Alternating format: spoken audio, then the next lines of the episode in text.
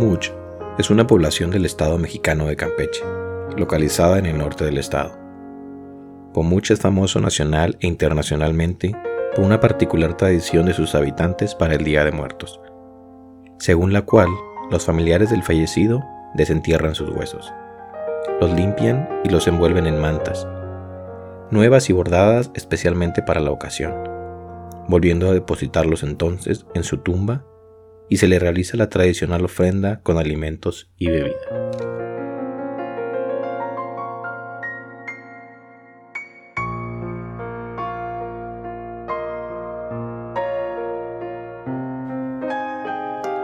Hola, ¿qué tal? Bienvenidos a Ya se murió Benjamín. El día de hoy les estamos presentando nuestro sexto episodio con un tema bastante interesante que se llama Cementerios Mayas. Hola César, ¿cómo estás? Hola, hola Lupita, muy bien, ¿y tú? Pues bien, interesada en este tema.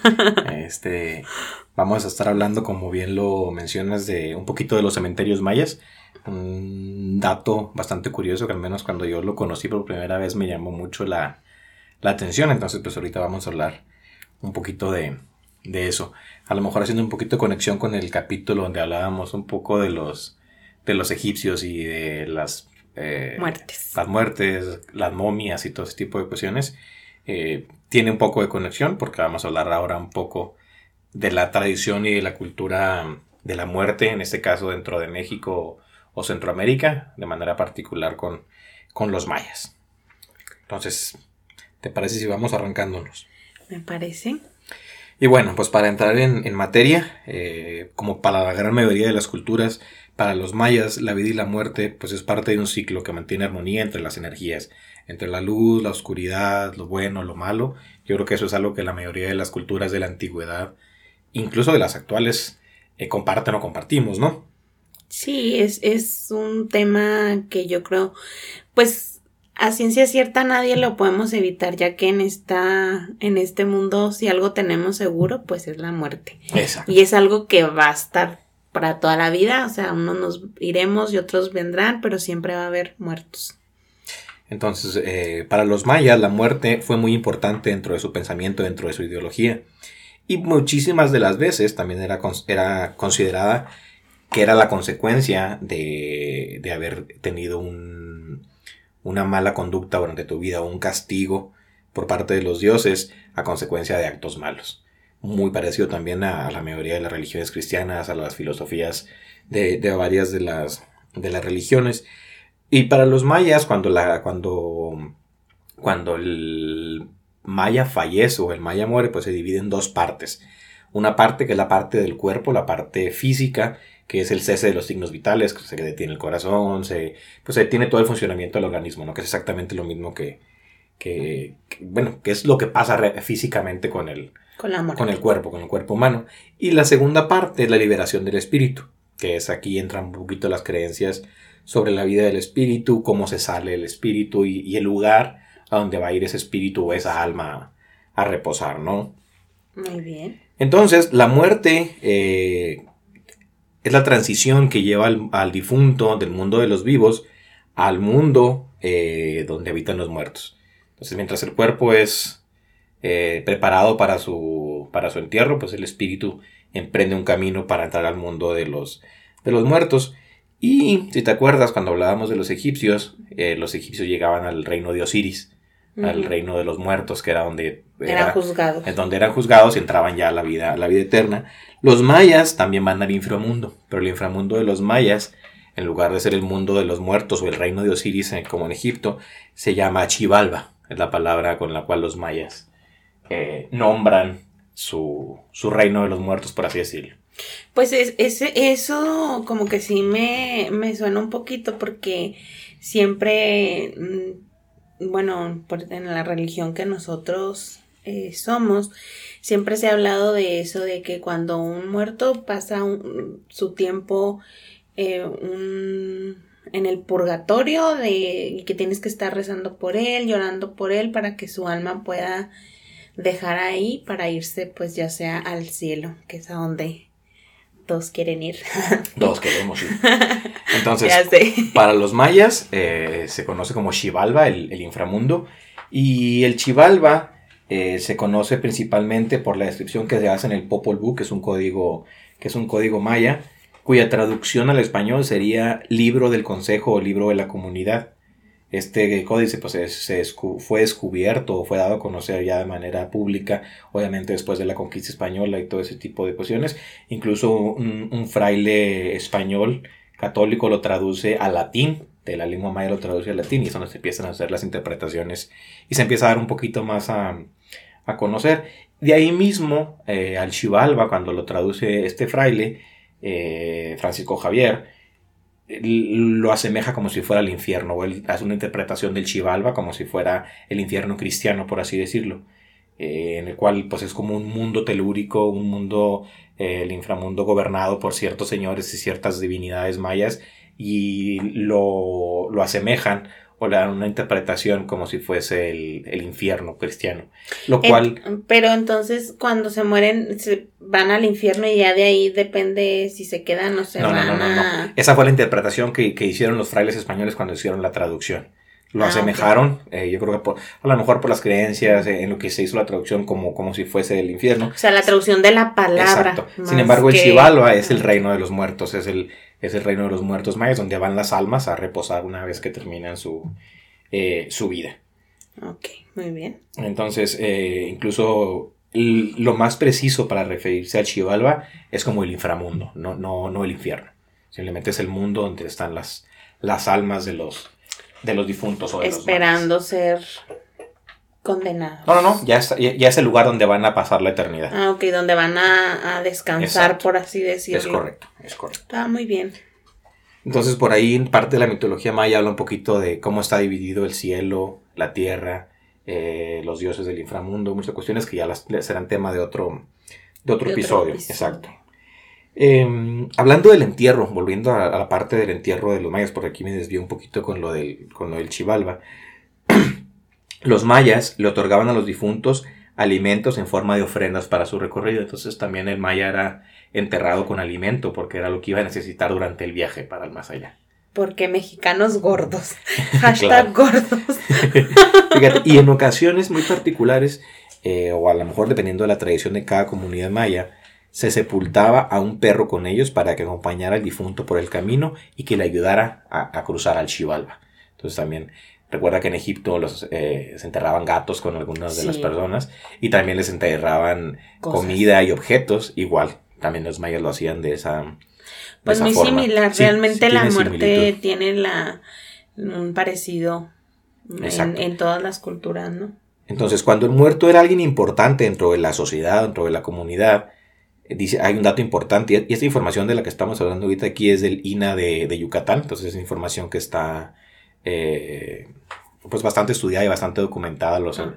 para, para mencionarla, porque aquí hay un detalle interesante que esa yo no la conocía. Entonces dice que cuando era alguien importante, la persona que fallecía, se sacrificaban mujeres y sirvientes para que lo acompañaran en su recorrido, no únicamente el perro.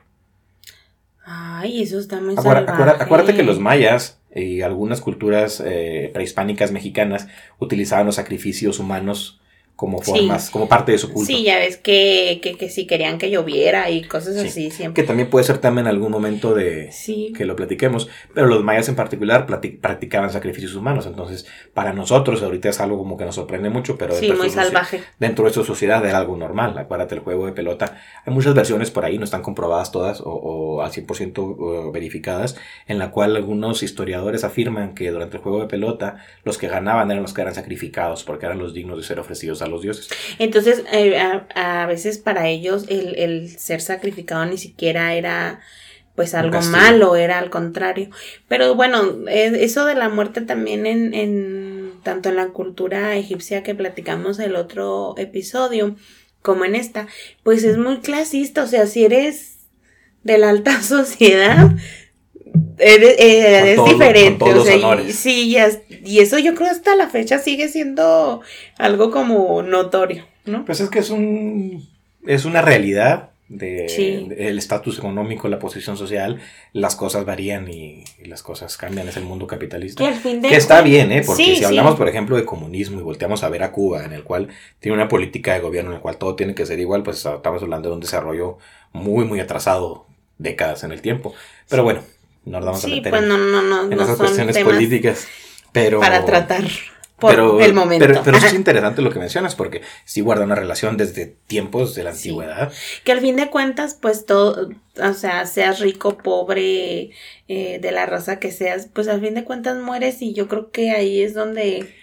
A, ahí sí, fíjate, a lo mejor antes de que mueras y todo eso así te da un estilo de vida distinto, pero una vez que la persona muere... Ah, exactamente. Por ejemplo, con los egipcios, eh, tanto el, los nobles y los ricos como los esclavos, todos iban ante Anubis y los pesaban en la balanza por sí. igual. Incluso... Bueno, nada más los faraones no, acuérdate. Ajá, sí, sí. Pero incluso aunque te mueras y, y ese, esté muy marcado eso de, de ser rico, de ser pobre, pues a fin de cuentas te, te vas a morir y vas... ya sea al cielo o al infierno, ¿no? Por así decirlo, creyendo uh-huh. en que hay algo bueno o hay algo malo que te va a pasar después de la muerte.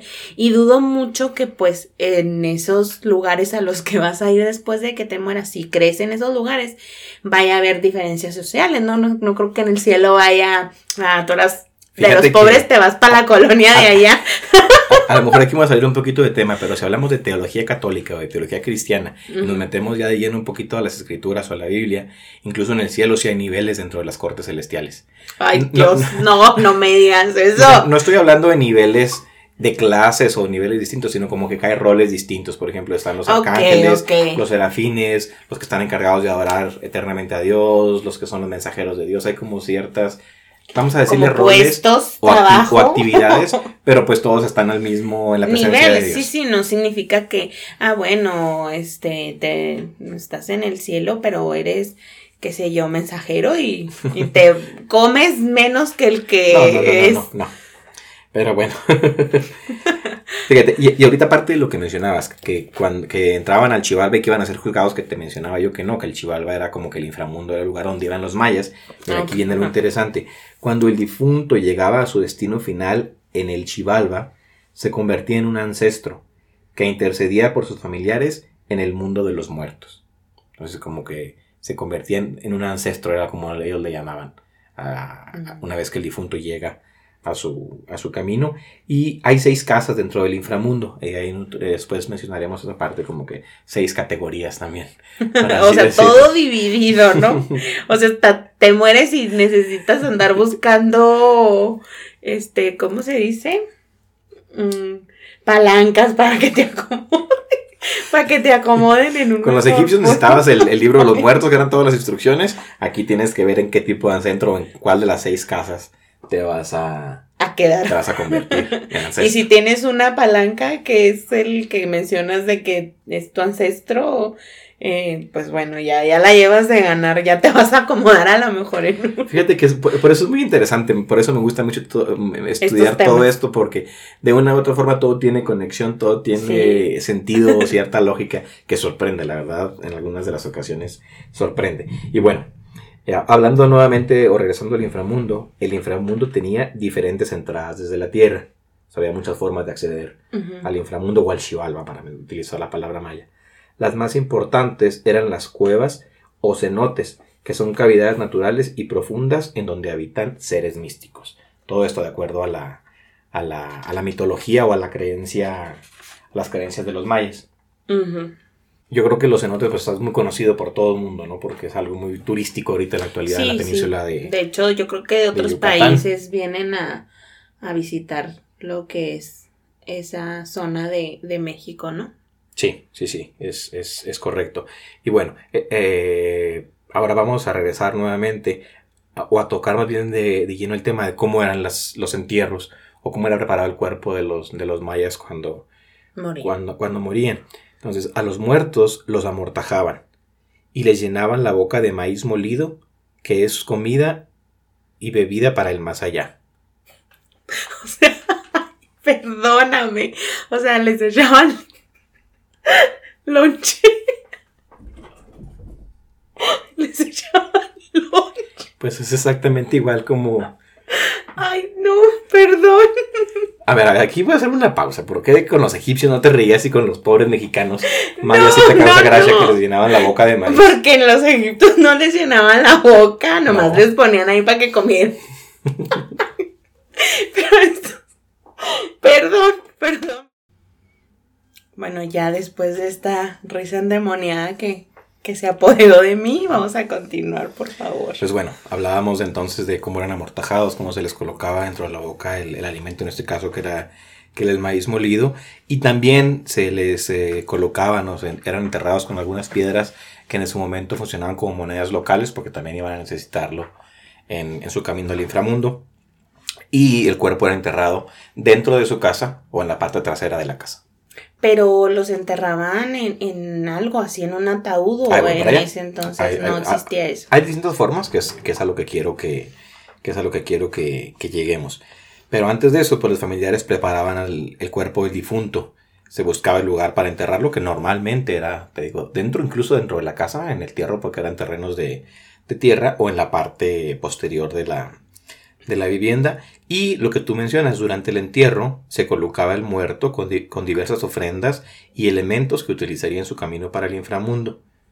Si el fallecido era un personaje principal, obviamente lo mismo que mencionábamos en un momento, los rituales involucraban a toda la comunidad y podían extenderse por varios días. O sea, lo agarraban como de fiesta más bien para sí. despedirlo, ¿no? Exacto. Y también si, si el fallecido era algún sacerdote de, de la comunidad, era común que se enterraba y le echaban, a, además de todo lo que le se acompañaba en la sepultura de alguien normal, sus libros o libros de los que utilizaba en vida el, el sacerdote maya. Entonces más bien como que les echaban cositas que les gustaran o que utilizaran las personas, ¿no? Sí, lo, lo, lo, lo, sus objetos cotidianos que utilizaba en vida. Y bueno, el cuerpo podía enterrarse en diferentes posiciones, que es lo que mencionabas ahorita. Extendido de forma dorsal, que es boca arriba, acostada a la persona, como es un entierro tradicional. Uh-huh. Eh, también era con el cuerpo flexionado, como si estuviera sentado, con las rodillas y el pecho juntos. Era enterrado también en esa posición. O también con las piernas encogidas y, y de lado. Eran las tres formas más típicas de... Como acurrucadito. Exacto. Como posición fetal, por así decirlo. ¿Y t- tenían algún um, método para eh, elegir en qué posición iban a...? ¿O era como algo que...? Yo creo que era más bien costumbre de cada una de las comunidades, porque acuérdate que el Imperio Maya se extendió por todo lo que fue sur de México, ajá, lo que ahorita es Chiapas, Campeche, Yucatán, Quintana Roo, y gran parte de Guatemala, y, y hasta gran parte de Belice, Salvador, Honduras, toda gran parte de, de Centroamérica. Entonces, ¿no era un significado cada posición? O sea, era como... Yo creo que era más esos tres la, modos. La, la costumbre de, de cada una de las comunidades, porque el Imperio ah, okay. Maya, a pesar de que era muy extenso, no tenía un gobierno central. Tenía como gobernadores o gobernantes en cada una de las comunidades o de las regiones que tenían autonomía y tenían a lo mejor comunicación con el resto de las ciudades, pero nunca existió un gobierno central del cual dependían todos, y no había una unificación tal cual, como que cada región iba teniendo sus costumbres particulares, ah, okay. entre ellas la forma de, de hacer los entierros. Y bueno, eh, hablando de eso mismo, los mayas enterraban a sus muertos directamente en la tierra, en cistas, que ahorita te explico lo que es una cista, eh, en las tumbas comunes o normales en la tierra, dentro de vasijas. Había, había algunos, sobre todo era, se han encontrado restos arqueológicos, eh, sobre todo de, de niños muy pequeños, de bebés, sí. que, los, que el cuerpo era colocado dentro de vasijas de barro, pero también ha, se han encontrado algunos de restos de entierros de personas adultas o jóvenes adolescentes dentro de vasijas ah. que se construían especial para, para, para eso. eso. Se colocaba dentro de la vasija, posteriormente la vasija era enterrada en la tierra. Ah, eso está muy interesante, fíjate sí. lo del barro. Y hay un, y se ha encontrado un solo sarcófago, que es exactamente igual que los egipcios, dentro del mundo maya, que es en Palenque. Es el, ese, yo creo que es el tema también de un episodio completo, porque está muy interesante. Está dentro de una pirámide, está el sarcófago y estaba la momia o el cuerpo de, de, la persona. de Pakal, en este caso el rey Pakal, dentro del, del sarcófago. Es nada más un solo caso documentado que se, que se tiene registrado de pues esa forma. Probablemente a lo mejor hay, hay algún otro, ¿no? No creo que nada más a una persona. O había comunicación entre los mayas y los egipcios. O porque no, como nada más iba a haber una persona que, que enterraron así, o tuvo que ser una persona sumamente sí, el exageradamente es, especial, ¿no? Sí, exacto. Entonces, eh, te mencioné ahorita que otra de las formas de enterrarlos era en cistas, que una cista es un espacio delimitado por piedras que puede ser de tamaños y formas muy variados que generalmente se colocaba una tapa de piedra arriba. Era como un hoyo en la tierra y luego le ponían piedras alrededor, como una bardita, y lo cerraban todo y luego arriba una, una piedra. Ajá. Es como una tumba, pero con un, con con un arreglo especial diferente. De piedras. Ajá. Exacto. Pues bueno, eh, te mencionaba también que el único ejemplo de un sarcófago maya es el que se encontró en, en, en, en Chiapas, en, en la tumba del rey, del rey Pakal. Y bueno, todo esto que estamos hablando pues es del, de la época prehispánica, antes de que, de que fuese descubierto o colonizado el, el continente. En esas épocas los mayas no tenían, no tenían cementerios como los conocemos al día, al día de hoy. Como te decía, normalmente las sepulturas o, o la forma de enterrar a los difuntos era dentro de sus casas, abajo del piso, o en la parte de atrás de las casas, o en el patio, así, pero no, no que todos los enterraran en un cementerio común o comunitario en cada una de las... de las comunidades. Pero eso de que los enterraran en las casas, de hecho, ni siquiera es así como que nada más los mayas, porque yo recuerdo que muy antes eso, esas culturas sí se tenían aquí. Yo recuerdo de eh, una persona que conozco, pero no quiero decir quiénes son, este, pero tenían enterrado un cuerpo de un bebé en su casa, y ahí tenían en el patio como lo, pues, lo que sea, no así hacia arriba, sino nada como más. Como una placa. Ajá, como una placa. Fíjate que eso sí no me ha tocado verlo aquí. Sí. O sea, sí yo porque... nada más a ellos los conozco, pero a lo mejor pues pudiera ser que... A lo mejor es más, está más extendido. Yo en lo personal no me sentiría cómodo, pero bueno. Pues sí. Eh, y bueno, ya una vez que llegan los españoles, que empieza a colonizarse, cuando ya empiezan a, a recibir influencia pues ya de, de la colonia... Obviamente recibieron la, la, las costumbres mayas, recibieron la influencia de la religión católica y, y toda la, la forma de, de, de gobierno de los españoles y cómo fue cambiando el país y cómo fue evolucionando hasta nuestros tiempos. Entonces, eventualmente a los mayas se les prohibió hacer las inhumaciones o los entierros en las casas. Entonces ya se les, se les pidió que utilizaran cementerios o empezaron a utilizar cementerios para ya no hacer los entierros dentro de las... Dentro de, de las casas. casas. Es que se supone que esas tierras en las que se entierra, vaya la redundancia, a la gente, son como tierras sagradas, ¿no? Como tierras bendecidas, por así decirlo, ¿no? Protegidas, pues para que puedan descansar esas personas en paz. Es correcto. Entonces, a los mayas se les prohibió hacer eso, se les prohibió, obviamente, los sacrificios, tanto de animales como de personas. Ay, en su bendito momento, Dios. Para, para ese tipo de, de cuestiones. Eh, entonces, pues ya... digamos, fue, fue como fue evolucionando la, la cultura o la tradición maya en ese sentido, que como fue, como fue cambiando. Algunas de las ideas pues permanecen, algunas se mezclaron con las tra- tradiciones católicas y ahorita ya hay una sinergia cultural entre oraciones, un poco de sus tradiciones, ir manteniendo ahí, es como ha ido evolucionando un poquito la, la creencia. Eh, y por ejemplo, al día de hoy, en, dentro de las comunidades mayas, cuando la persona muere, que yo creo que eso es muy parecido a lo que sucede aquí, al menos lo que me tocó ver cuando vivíamos eh, antes en el rancho. Dice, cuando, se, cuando, el, cuando el, el, la persona fallece, se baña al difunto por parte de la familia y se le viste con sus mejores ropas. Sí, se llevan a cabo las velaciones y rezos normalmente dentro de la casa de la... De la, de la persona, y ya empiezan también en la actualidad a utilizar un poco más velatorios o funerarias, pero sigue más arraigado que sea en la casa de la, de la persona. Se realiza una procesión al, al cementerio, se hace el, pues el rito de, de, de la sepultura, del entierro y el posterior luto por parte de la familia, que pues, uh-huh. pues prácticamente como, como, como sucede, nosotros yo, lo conocemos. Como sucede yo creo que en todo el país, ¿no? Si no es que en la mayoría sí. de los... Eh, de los países. Y sobre todo porque en los pueblitos no hay funeraria, ¿no? También...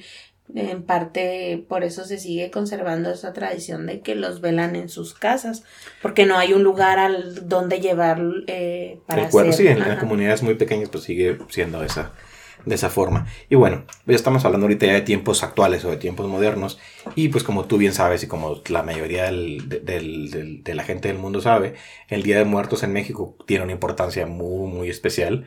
Es una sí. tradición muy importante, sobre todo del centro al sur del país. En todo el país es una fiesta que se celebra, es una festividad muy importante. Pero aquí en el norte del país, pues no se, no se no. celebra con tanto, vamos, con tanta simbología, con tantos símbolos, con tanta riqueza cultural como sucede en el sur. Aquí pues se va al cementerio, se limpia el cementerio, uh-huh. se le ponen flores, se prenden velitas, se hacen velas, se hacen algunas oraciones. Y se recuerda, sí, se recuerda mucho la... Pero no hay tantos altares...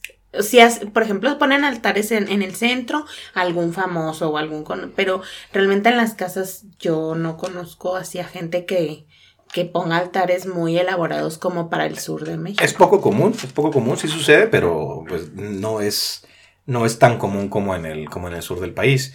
Eh, te digo, obviamente el recuerdo de las personas que ya partieron, las personas que recordamos, las personas importantes, pues sí viene a la mente, se dedican oraciones y todo ese tipo de...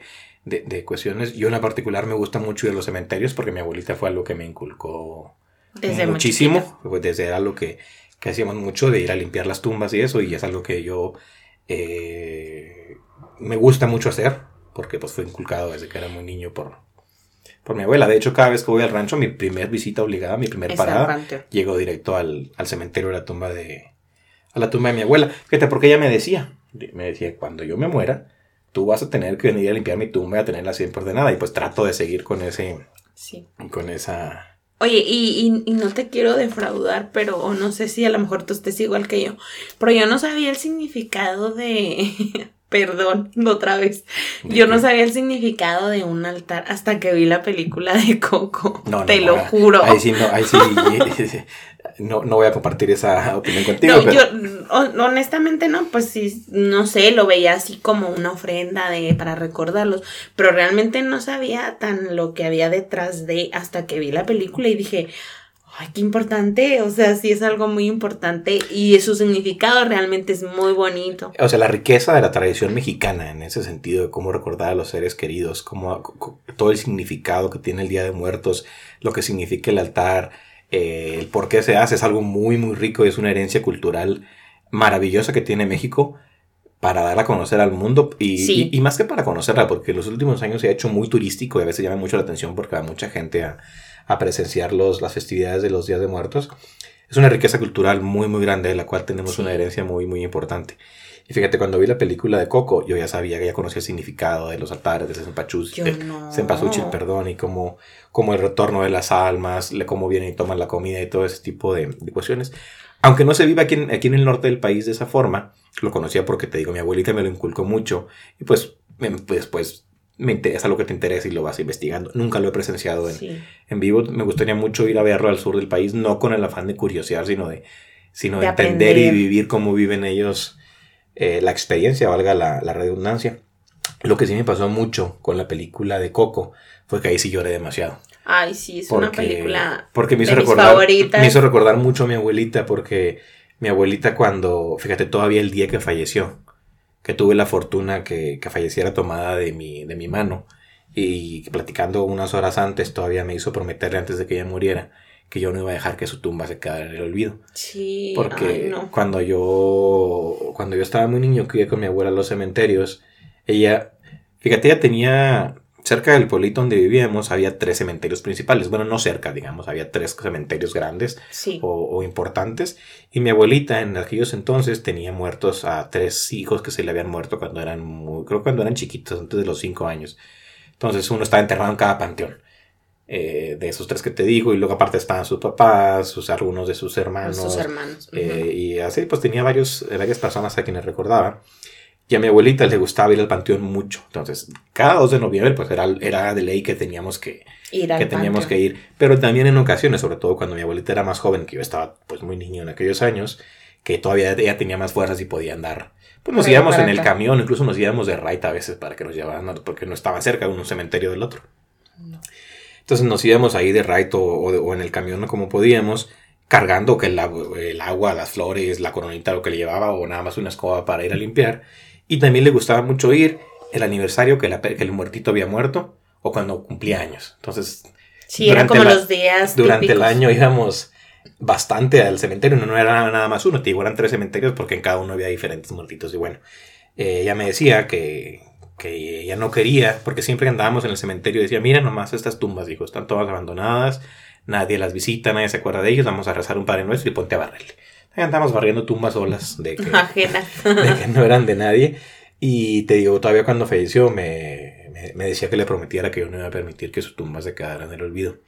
Entonces, viviendo ya aquí en la capital, eh, pues el cementerio te queda tres horas. No es como que vaya cada semana o cada mes. A veces pasaba no, hasta bueno. medio año, un año sin ir. Y cuando vi la película me acordé mucho porque dije, ay caray. Sí, hace no, muchísimo que no voy y limpio la tumba de mi abuelita. Y aunque el recuerdo vive y pues no es que, sin, que algo le pase a la persona si no vas y limpias su tumba, pero pues es, es la forma como fuiste educado, la forma lo que eso significaba sí. para ella y pues sí. Me entró mucho sentimiento y sí, en la próxima sí, oportunidad sí, sí, es una película me fui y le llevé muy, muchas flores. Muy, muy sentimental, muy sentimental. Y que incluso dio vueltas por el mundo entero. La vieron en muchísimos idiomas, en muchísimos países. Entonces y es una película gente... muy, muy rica en esa cuestión de, de, la, de la cultura y de esa tradición. Lo explican muy bien, te digo, o sea, yo era muy ignorante de algunas cosas y aprendí, a pesar de que yo soy de aquí, aprendí cosas con esa película, imagínate. Sí, o sea, po- los de otro potenció país. mucho, potenció mucho el, el conocer la cultura del Día de Muertos en México para otros países, porque como bien mencionas es muy, muy rica. Si no la han visto, es sumamente recomendada. Sí, que yo creo que mucha gente ah, la ha visto. Yo creo que debe ser muy fíjate contada que hay, la que no. Que hay gente que no le gustó, ¿eh? Muy pocos, me han tocado muy pocos comentarios de gente que no le agradó, pero pues es muy rica, vale la pena. Sí, vale la pena, muy, incluso muy para aprender, aunque ni te guste, de perdido vas a, vas a aprender algún alguna notita ahí interesante, así como yo. Pues tiene, hay muchísima información, entonces vale la pena mucho verla porque resume muy bien la, el general o, o la mayoría de las costumbres generales del Día de Muertos dentro de México. Sí. Ahora, ¿por qué te digo que resume la mayoría de las costumbres generales? Porque hoy vamos a tocar también un tema de, que tiene que ver con una celebración del Día de Muertos muy particular, que tiene que ver con cómo los mayas al día de hoy en la actualidad recuerdan a, recuerdan a sus difuntos. Muy bien, muy Entonces, bien. Eh, yo creo que no, a lo mejor ya algunas de las personas han escuchado hablar de, de, de este nombre, les va a sonar, que es lo que mencionábamos en la introducción, el poblado de Pomuch en Campeche, no sé si tú lo habías escuchado. No, honestamente no. Entonces, es una comunidad maya, es una actualmente una comunidad eh, de maya, está en el norte de Campeche, casi casi llegando al estado de, al estado de Yucatán, que tiene una tradición muy, muy interesante para celebrar precisamente el dos de noviembre, que es el Día de Muertos en, en México. Y cuando yo lo vi por primera vez me quedé boquiabierto porque yo no podía, aunque conocía varias cuestiones de los Días de Muertos y cómo recordarlos, no concebía que existía algo así. Creo que había visto documentales en Sudamérica o en otros países, en Asia creo que hacían rituales parecidos, pero cuando vi que pasaba aquí en México...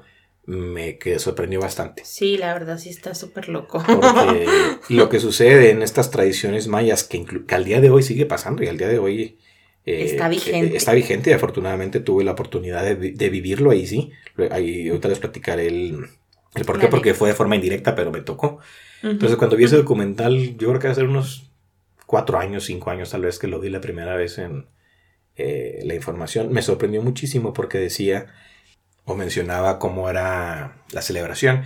Entonces, la persona fallece, es sepultada y ya después es, sus restos son extraídos, o es exhumada, ya, cuando, ya los puros huesos, y es exhibida y colocada en unas cajitas que se guardan en un lugar especial dentro del cementerio.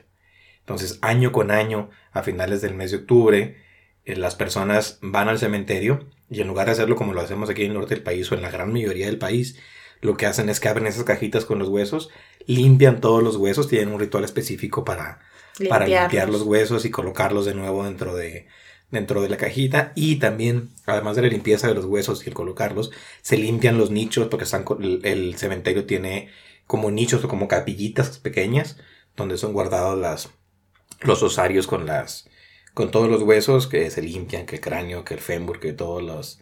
Eh, las partes, las partes del, de los restos de la, de la persona. Y también de forma anual se les cambia un, como man, un mantelito que, que le, en donde se colocan los huesos. Ese mantel es bordado a mano y por lo general tiene el nombre o las iniciales de la persona fallecida, que significa como hacer el cambio de ropa eh, que se le hace al, al difunto. Entonces son, son manteles muy muy coloridos que mucho más allá de ser solemnes o, o muy lúgubres, están llenos de colores vivos eh, porque recuerdan la vida del de, de difunto y en ese se graba el, el, el nombre o las iniciales del, de, la, de la persona. Entonces cuando yo vi ese documental, te digo, me quedé así, wow, ¿realmente pasa aquí eso? Sí, de, de, me puse a investigar más porque dije, ¿cómo es posible que haya un lugar en el país, un cementerio donde se tenga ese tipo de, eso. donde tengan ese tipo de tradiciones?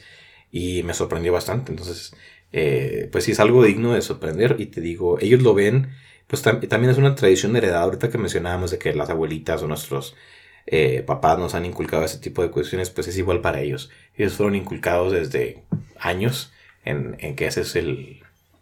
Eh, parte de su tradición, porque mencionan la, los testimonios. Hay mucha información en, en, en, en internet, sobre todo en YouTube, hay muchos videos muy interesantes que vale la pena echarles un, una revisada. Muchas personas que dan entrevista, lo que ello significa para ellos, el hecho de cómo limpiar los huesos, uh-huh. lo que significa, todo ese tipo de cuestiones, y el preparar la, la tumba o, o los huesos para la festividad tan importante que es el dos de noviembre. Entonces ellos preparan la limpia en el cementerio porque el dos de noviembre es el primer lugar donde el, el alma del difunto como que es el puente. Cuando están los huesos preparados y, y con su mantita y todo el lugar limpio, es la forma como se conectan del inframundo o del Xibalba a este mundo a través de sus huesos. Llegan directamente a donde están sus restos mortales y después de ahí el alma del difunto va a la casa y convive con su familia, donde tienen el atado, donde tienen la comida.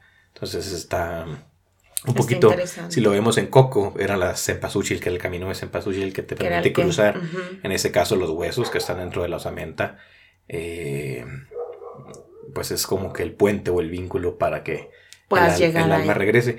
Y fíjate, ese cementerio se, hizo, se ha hecho muy famoso porque se ha, se ha convertido en un lugar turístico también, porque ya una vez que la noticia salió y que se dio a conocer, pues mucha gente va al cementerio.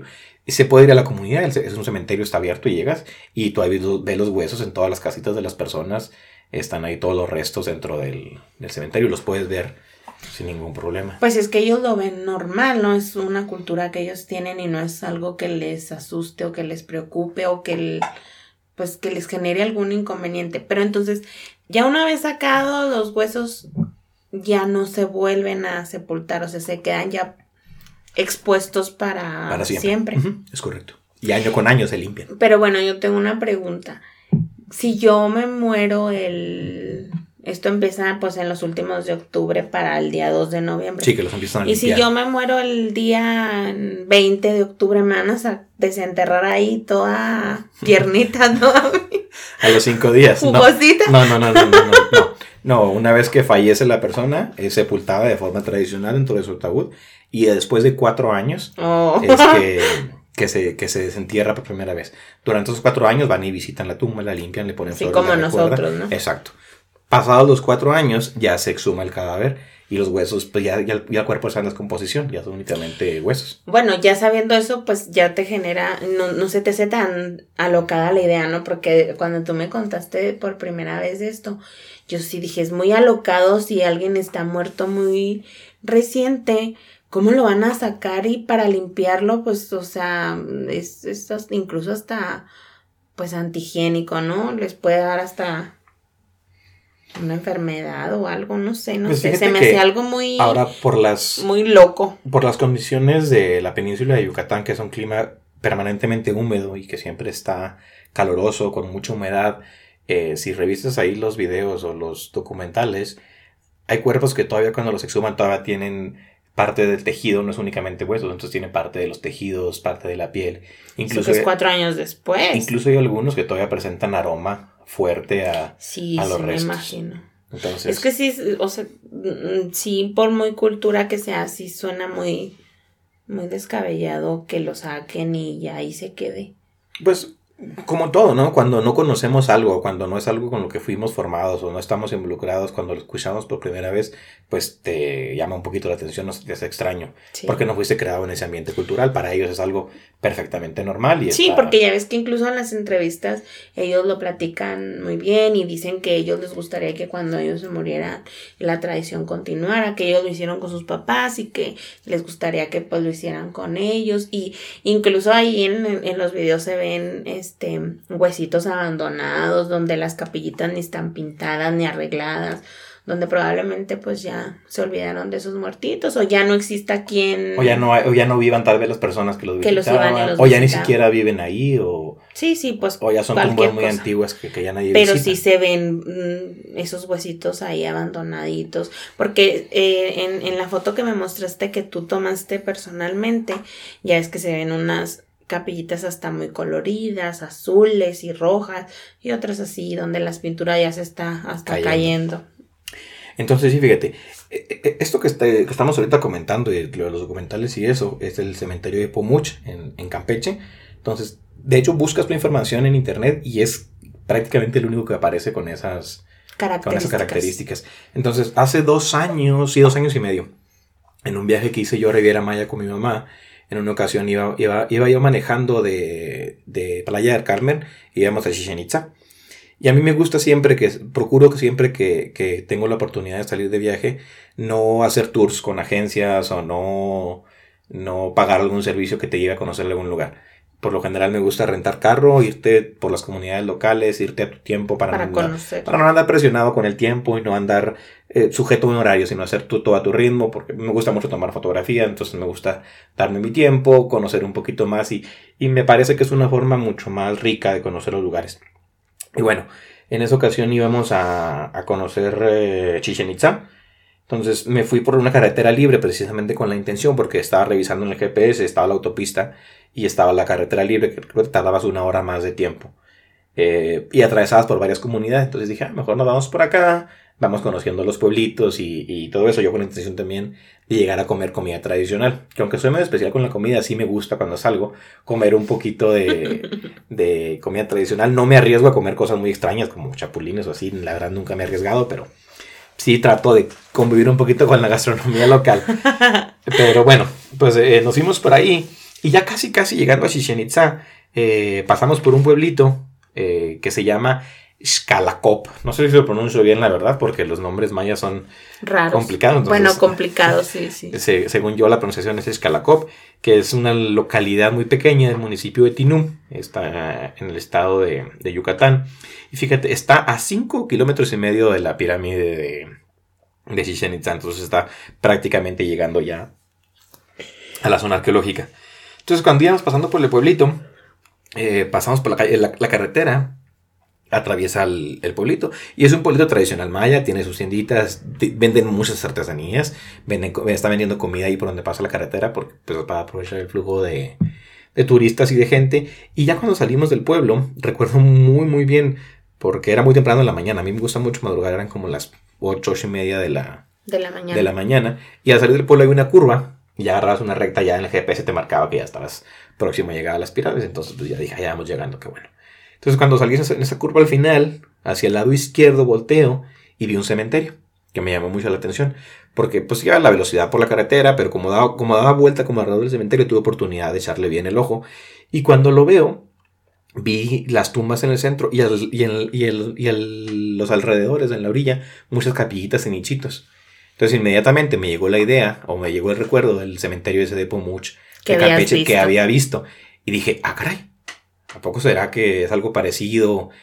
Y dije, me voy a regresar para entrar al cementerio, pero estaba muy cerrada ahí la vegetación en esa parte. Y dije, bueno, pues total, vamos a la zona arqueológica y de regreso llego, a, llego al, al pueblito. Y sí, salimos de la zona arqueológica y ya de regreso me metí por el pueblo y me fui por las calles para llegar al, para llegar al cementerio, porque me quedó la intriga y dije, ah, pues vamos a ver si es algo parecido. Y efectivamente, me bajé yo, se bajó mi mamá también. Y hasta me dijo mi mamá que está loco porque vienes a ver un panteón. Tú ven, tú ven, le digo, vamos a, a conocer a los, los cementerios. A ver qué encontramos aquí. Y fíjate, cuando entré, eh, olía muy fuerte. Había aroma fuerte a, a restos de, de personas. Entonces dije, definitivamente sí es la misma tradición. Hacía mucho calor, estaba muy fuerte. Era mayo, estaba muy fuerte el calor eh, ahí. Entonces empezamos a recorrer el, el cementerio. Y cuando le empecé a platicar a mi mamá y a explicar, y le dije, mira, acércate aquí, en este nichito vas a ver una cajita, ahí están los huesos. Se asomó el primero y se regresó corriendo al carro. Me dejó solo en el, en el cementerio. Yo sí me di unos minutos para observar, para, observar, para recorrerlo, no con afán de burla ni nada, sino de conocerlo, porque te digo, cuando lo vi en la, el, el de Campeche, me llamó mucho la atención, y el haberme encontrado con algo así en vivo, sin haberlo buscado, pues fue algo que me sorprendió mucho. Es lo que me gusta de, de, de cuando viajas, de poder conocer y llevarte este tipo de... De experiencias, de experiencias, de conocimientos. Tomé algunas fotografías, no tomé muchas, la verdad, por, por respeto al, al lugar, pero sí, sí tomé algunas, ahí se las estaremos compartiendo en, en las, las redes, redes sociales. Eh, pero me, me llamó mucho la atención y también no estuve mucho tiempo porque, pues dije, estoy en una comunidad maya tradicional, eh, no vaya a ser que alguien me vea que estoy aquí y lo tome como una falta de respeto y eso, y no quise también... permanecer mucho para no incomodar o que no llegara alguien, a lo mejor no le pareciese que estuviese yo en él. Pero a lo mejor están como acostumbrados a eso, ¿no? Porque como dices tú, está en la pasada y... Pues ahí no, es, ahí no es muy turístico, a pesar de que está muy cerca de, de la zona arqueológica, te digo, es, es por una carretera libre, ni siquiera es por la, por la autopista, entonces todo el flujo de turismo no es tan común que pase por, que pase por ahí. Pero, bueno, no sé, porque realmente yo si hubiera pasado y hubiera un panteón... Honestamente, yo, yo, a mí no me llamaría la atención de ella. No es algo, yo sé que tú sí, pero a mí no es algo que me llame la atención andar viendo, fíjate, los panteones. Por ejemplo, aquí, las, no. aquí en la ciudad de Chihuahua, eh, ¿qué era? Hace como unos dos años, yo creo, fui a hacer una sesión de fotos en el, en el Panteón de Dolores aquí de la ciudad. Fue a tomar fotografías. Mira, con decirte que yo viví mucho tiempo... En... Igual y también les comparto por ahí unas de mis fotografías de del Panteón de Dolores. No, hay unas fotografías... Tomé unas... Hice unas tomas que la verdad me, me gustaron. No, obviamente no le hago una sesión de fotos a una persona dentro del cementerio. Pero me gustó... Eso estaría muy loco. Me gustó documentar... Me gustó documentar el...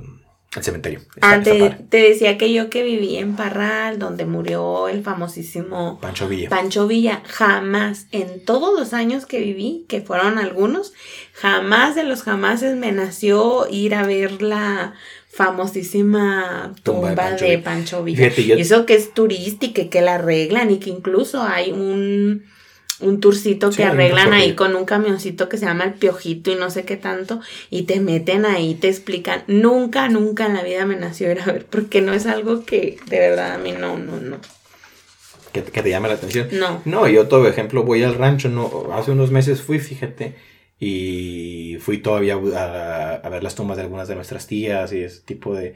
Y me gusta ver las fechas en las tumbas, ver de cuántos años tienen de antigüedad, las tumbas muy antiguas que están construidas con cantera y que tienen unas esculturas ah, sí, muy porque ya ves que ahí en, en nuestro ranchito hay unas, unas tumbas con no, y, aquí, unas... y aquí hay unas más no, todavía. Me supongo, yo aquí jamás luego te invito a parte del cementerio, que el cementerio el, el, de aquí el cementerio. Este, pero allá en nuestro ranchito sí hay unas tumbas con unos angelotes así gigantes de piedra y de una piedra medio rara, así cantera, como roja, no sé. Sí, es cantera roja. También aquí hay, en los cementerios antiguos, claro, en los modernos pues no, no, no hay, pero en los cementerios antiguos como el cementerio de Dolores que está al sur de la ciudad, hay tumbas muy, y muy interesantes. Y en, en nuestro ranchito llegaste a ir al panteón viejito, porque hay no, un panteón no, nuevo que, y el otro es viejito. A ese yo sí fui. Fíjate que en ese nunca fui. Y se cuentan muchas historias de que sí, se atravesó un arroyo y sacó los cuerpos y eso, y que había muchas cuestiones muy antiguas. Nunca no, he ido, yo nunca sí he ido. fui y fui una vez, me llevó mi papá, porque mi papá andaba haciendo unas cositas en un, como en una tierra cerquitas, ¿Mm? y yo fui de metiche. De y metiche. Sí había tumbitas, pero así muy hundidas, pero una, una aquí, a los cuatro, cinco, seis metros había otra, estaba muy... Entonces está completamente, como que ya todo está completamente está hundido. Abandonado. Ajá. Y eso que se fue muchos años, ahora imagínate, yo me supongo que ahorita ni ha de haber casi nada de restos ahí. No, pues ya tiene que estar mucho más eh, perdido, más, ya más sí, como con más vegetación y todo y todo eso. Pues bueno, eh, regresando a lo de a lo de los mayas, te digo, pues es muy interesante esta este tipo de culturas. Te digo, esta comunidad que está ahí en muy cerca a la zona de Chichen Itza, yo creo que si alguien nos escucha... Eh, te, les queda cinco kilómetros si, si tienen la oportunidad de visitar la zona arqueológica de Chichen Itza.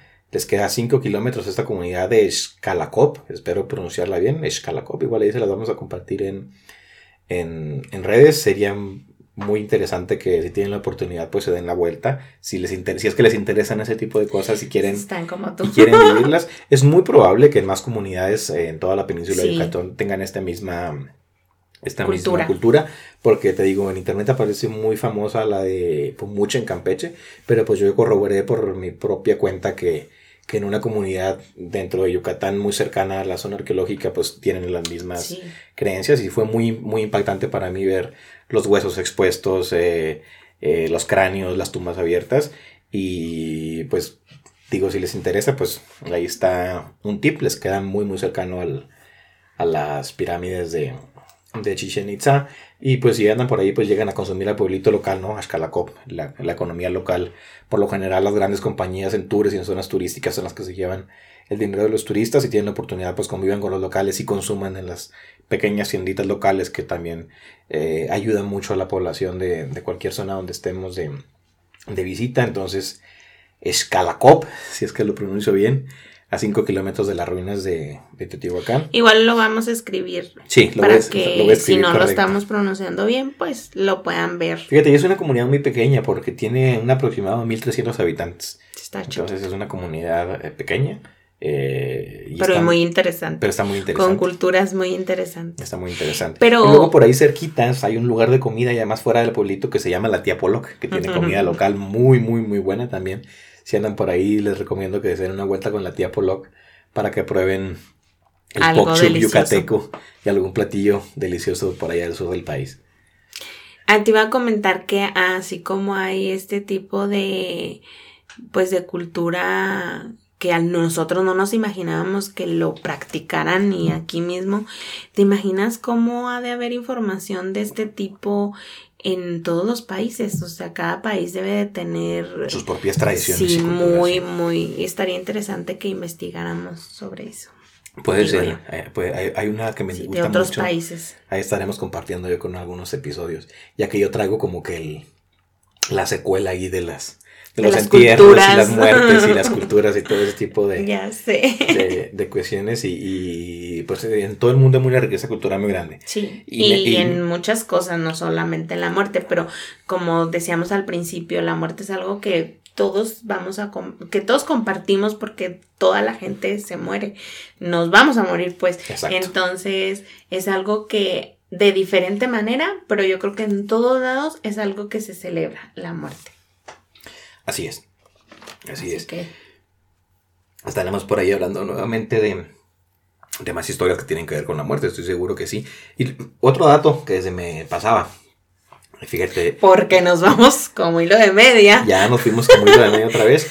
Y habíamos dicho que este capítulo iba a ser de treinta, cuarenta minutos máximo. Muy chiquito porque no traíamos máximo. Tantísima información. Pero bueno, eh, fíjate que también en los reportajes, en las entrevistas que, que estuve por ahí revisando, y esta la, la estuvimos viendo juntos incluso, hay una parte por ahí que en el cementerio de Pomuch, este es particularmente uh-huh. el de Pomuch en Campeche, eh, pues tienen mucho respeto porque como me, bien mencionabas ahorita, ellos, las personas cuidan a los restos de sus papás, de sus abuelos, de sus tíos, y con la esperanza pues de que sus hijos también les enseñen la tradición y sí. de que ellos mueran, hagan lo mismo con ellos. Y mencionaban algunas de las personas que tienen miedo que la tradición se, se muera se con estas generaciones, porque sí. ya cada vez más los jóvenes pues les empieza a interesar cada vez menos y menos ese tipo de cuestiones, y pues con el paso de los años pues se puede ir perdiendo. Deja tú esa parte. El hecho de que antes era como que una opinión y se seguía esa opinión, y ahorita hay... Somos como más libres de, ¿sabes qué? A mí esto no me gusta, no me llama y, y pues yo ya... Sí, porque antes decían para tus abuelos, nada, es así y así y así es. Exacto, y ahorita ya somos un poquito más de, bueno, bastante más de que, bueno, mi decisión es mía y yo la ya ves, ejecuto la... como a mí me Hoy parece. Hoy se aprobó una ley en la cual ya está prohibido darle el chanclazo a tus hijos. Bueno, pero bueno. Ay, no. Está bien. Eh, y hay un dato curioso que fíjate, por ejemplo, ahí en Campeche, en el de Pomuch, las tradiciones están tan arraigadas, y yo creo que debe ser, yo creo que en toda la península o en todas las comunidades eh, que descienden de los mayas. Por ejemplo, ahí salía una persona que, una niña tenía problemas de arrugas en la piel, en la cara, uh-huh. entonces decía que los restos de las familias también les ayudaban a sanar, que agarraba un huesito de, creo que era su abuelo, y lo frotaba nueve veces sobre la verruga y con eso iban a sanar de la... de la verruga. Lo que a mí ahí me generó un poquito así como de de gracia es que le pues está explicando la señora el procedimiento de que agarra el huesito, le pone nueve, eh, nueve le pasa nueve veces el, el huesito y lo dice, y ahí se le queda la tierrita. Ah, es que sí menciona como que el polvito del, es el que del hueso, te hace que te cures. Ahí, sí. que que, pues igual y quién sabe, puede tener algún tipo de propiedad de alguna forma. Digo, es A D N de tu misma familia, algo de haber por ahí. Pero ahí como que ya, más de que cultura, también podemos... Eso es superstición. Ajá, agregarlo de nuestro primer capítulo de la superstición. Para enlazarlo también con el capítulo sí. de supersticiones. Porque realmente, pues, a lo mejor... Le fun- alguien le pasó lo que platicábamos, ¿no? Alguien lo hizo, le funcionó y ya piensan que ese es el método correcto. Como el del huevo, ¿no? Que alguien curó a alguien. Ándale. O sea, el huevo funcionó y ya de ahí se quedó. Ándale, algo así. Oye, todos los capítulos estamos hablando de la muerte, esto ya no me empieza a gustar tanto. Ay, vas todos a tener tus sueños locos. Hablamos de la muerte. Ah, le decía a Lupita que ayer estuve soñando... Cosas raras. Cosas extrañas. Soñaba que soñaba y dentro del sueño me mataban tres veces y sí. yo buscaba cómo evadirlo, pero aún así seguía pasando, entonces... Es que realmente está muy reciente el otro capítulo que hicimos de, de Becky. De Becky. Pero bueno, pues yo creo que sí vamos a seguir hablando de muerte porque realmente como que es el... Lo que el todos feeling de, no, y el feeling de, del podcast, porque Exacto. vamos a hablar de crimen real, de asesinos, de, de, de misterio, misterio, cosas paranormales. Entonces, realmente estos, todos nuestros episodios van a ir muy ligados eh, con la muerte. Como el próximo del que vamos a hablar es también de muertes, entonces, pues sí. Sí estamos muy ligados. Estamos muy ligados a la muerte. Que, que de cierta forma tienes mu- mucha razón en lo que mencionabas ahorita. Independientemente de lo que creamos, de la cultura que seamos, del país que seamos, los estilos de vida que todos tenemos son muy distintos, pero la única cosa que todos vamos a compartir es la muerte. Y que es igual para todos, es la muerte. Independientemente de lo que creas o no creas que hay después, porque pueda que digas, bueno, me muero y hasta ahí quedé, no hay nada después. Y hay mucha gente que cree que sí hay cosas después. Independientemente de lo que creas, si hay o no hay después, nos vamos a morir. Exacto. Y, y realmente no hay nadie que venga y nos diga, no, fíjense que sí... o ya te mueres y ya no pasa nada. Realmente es algo que pues no vamos a saber hasta el día que nos toque. Y a lo mejor con tanto podcast que vamos a grabar vamos a decir, ¿te acuerdas? ¿Te acuerdas? Nos vamos a topar allá y vamos a decir, ¿te acuerdas lo que decíamos? No, no es cierto. Pero... En algún momento van a decir, mira, ya se murieron los que hacen el podcast de los muertos. Ya sé. Pero sí, realmente, o sea, independientemente de nuestras creencias, de nuestras culturas o de cómo sea que vivamos eh, esa, esa tradición, pues todos tenemos seguro eso. Pues bueno, y para cerrar, yo creo que ya el, este episodio, porque ya... Nuestro episodio cortito. Nuestro episodio cortito, ya, los, ya, ya, ya hay que terminarlo. Pues bueno, después del, como decías tú en el capítulo pasado, después de un rato amargo que les hacemos pasar... con asesinos y con la muerte, pues váyanse, échenle un ojo al, al podcast de la merienda para que se les sí. quite un poquito el, el... Que igual este no estuvo tan no, intenso este, como sí, el este, otro, este, pero, este, este no pero igual intenso. Vayan y escuchen la merienda para que se lo saboren. Para que se les pase un poquito el mal, el mal trago. Sí, ya sé. Bueno, pues cuídense mucho, les mandamos un gran, gran abrazo. Y ya casi es la mitad de diciembre. Ya. Se acaba el dos mil veinte, así que... Dios santo. Ánimo. um, y esperemos que el próximo año todo sea mejor. Estaba viendo un meme que decía, no, diciembre, tú, tú no te vayas rápido, vete tranquilito, vete con calma, porque estábamos muy ansiosos de que llegara el dos mil veinte y nos fue bastante... bastante mal. Un año muy interesante. Ya esperemos que llegue. Un año la, para recordar. Que llegue la, para recordar todo lo que tuvimos o todo lo que estamos aprendiendo de él. Ya sí. que llegue la vacuna pronto para que se acabe el, el problema con el coronavirus. Ay, pues sí. Y bueno, cuídense y muchísimas gracias. Como siempre les decimos, gracias por escucharnos. Eh, cualquier comentario, cualquier cosita que nos quieran hacer este saber. Les vamos a contestar, nadie nos manda mensajes, ¿por qué? No, porque... sí nos mandan, no, no, no muchos, bueno, pero ya para... empiezan a llegar por ahí algunos. Mándenos mensajes, coméntenos, vamos a contestar, vamos a interactuar un poquito más. Y este recibimos cualquier este crítica constructiva que nos quieran hacer. Si nos quieren mandar odio, pues no lo recibimos. Como les decía yo en el primer episodio, si te gusta, recomiéndalo con tus amigos, y si no te gusta, recomiéndalo con tus, con tus enemigos. enemigos. Entonces. Sí, y pues gracias a la gente que nos que ya nos sigue, que nos escucha, que nos da like, muchísimas gracias. Y si quieren algún episodio, pues también pueden pedir. Aquí los vamos a complacer. Sí, sí, o sea, si nos quieren compartir alguna historia, les gustaría que habláramos de algo en particular, con todo gusto. De hecho, yo sí tengo ahí en mi lista, porque ya tengo mi lista de cómo voy los episodios. Ajá. Y tengo una petición muy especial de una amiga mía, Goretti, preciosa. Este, ella ya me hizo una recomendación y pronto, prontito voy a estar hablando de, de lo que ella me pidió. Bueno, muy bien, ahí está un pequeño spoiler. Para ella, que ella Para ya ella, sabe. Que ella sabe de qué se trata, lo demás pues... Pues no lo sabemos todavía, ahí nos estaremos enterando en los próximos, en los próximos días y en los siguientes episodios. Y bueno, pues ya. Y ya. bueno, pues ya. Gordito en tobogán, vámonos. Gordito en tobogán. Bueno, pues cuídense mucho, les mandamos un gran, gran abrazo, les deseamos lo mejor, que estén muy, muy bien y pues que les vaya excelente en estos días del cierre del año. Cuídense, un gran abrazo. Bye. Bye, bye.